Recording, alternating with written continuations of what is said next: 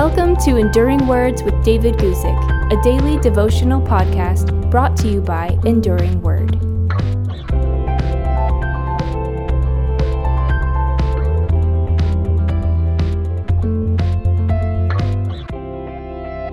Well, the new year is right upon us, isn't it? So I've got some new year predictions for you. Here we go from John chapter 16, verse 33. Here's my new year's predictions.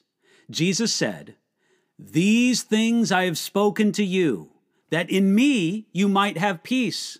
In the world you will have tribulation, but be of good cheer. I have overcome the world. Those are precious words from Jesus and good to think about at the start of a new year. Because at the start of a new year, people offer all sorts of predictions.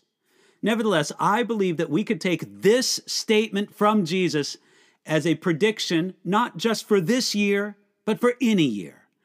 See what Jesus predicts for this coming year. First, in the world you will have tribulation. You can count on it. You will face tribulation this year. Jesus promised that it would be so. The ancient Greek word that's translated tribulation in my Bible here, it has the idea of stress or pressing. Someday you will have a time of rest and unending happiness, but that's for heaven, not for earth. Understanding this removes a false hope. Struggling Christians often hope for the day when they will laugh at all temptation and life will be one effortless victory after another. We are promised struggle as long as we are in this world, yet there is peace in Jesus. Your current area of struggle may one day pass away, but after that, there will be new areas to conquer. But we are also promised something greater than tribulation. Tribulation was the first promise. Here's the second promise be of good cheer, Jesus said. I have overcome the world. In this, Jesus shouted out the truth of his victory. It's an amazing statement from a man who was about to be arrested, forsaken, rejected, mocked, tortured, and executed. The glory of the resurrection made it clear that Jesus truly could say, I have overcome the world.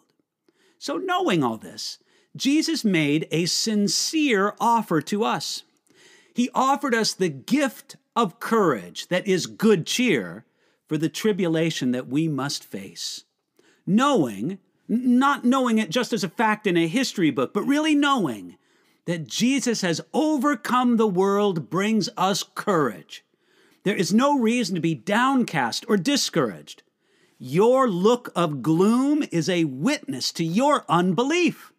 If you really believed in Jesus' victory and by faith shared in his overcoming, then you would have courage. You would have good cheer.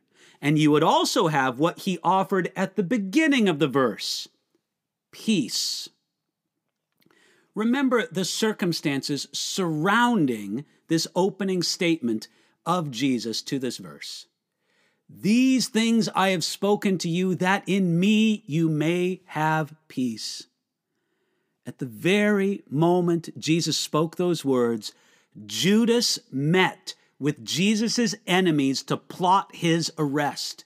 Jesus knew that he would be arrested, forsaken, rejected, mocked, humiliated, tortured, and executed before the next day was over. But Jesus did not promise peace, but he offered it. This is what Jesus said that you may have peace. Here's the truth people can follow Jesus, yet deny themselves the peace that Jesus offered to them. Jesus said, That in me you may have peace we will not find real peace anywhere else other than in Jesus. So, for this new year, we can predict tribulation. And we can look back on the fact that Jesus has overcome the world. When we really receive his victory over uh, his victory as our own victory, then we can have peace. That is one prediction we are assured will come true.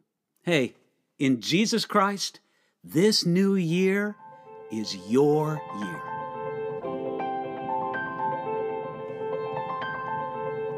Thanks for listening to Enduring Words with David Guzik. For more information about David's ministry, visit enduringword.com.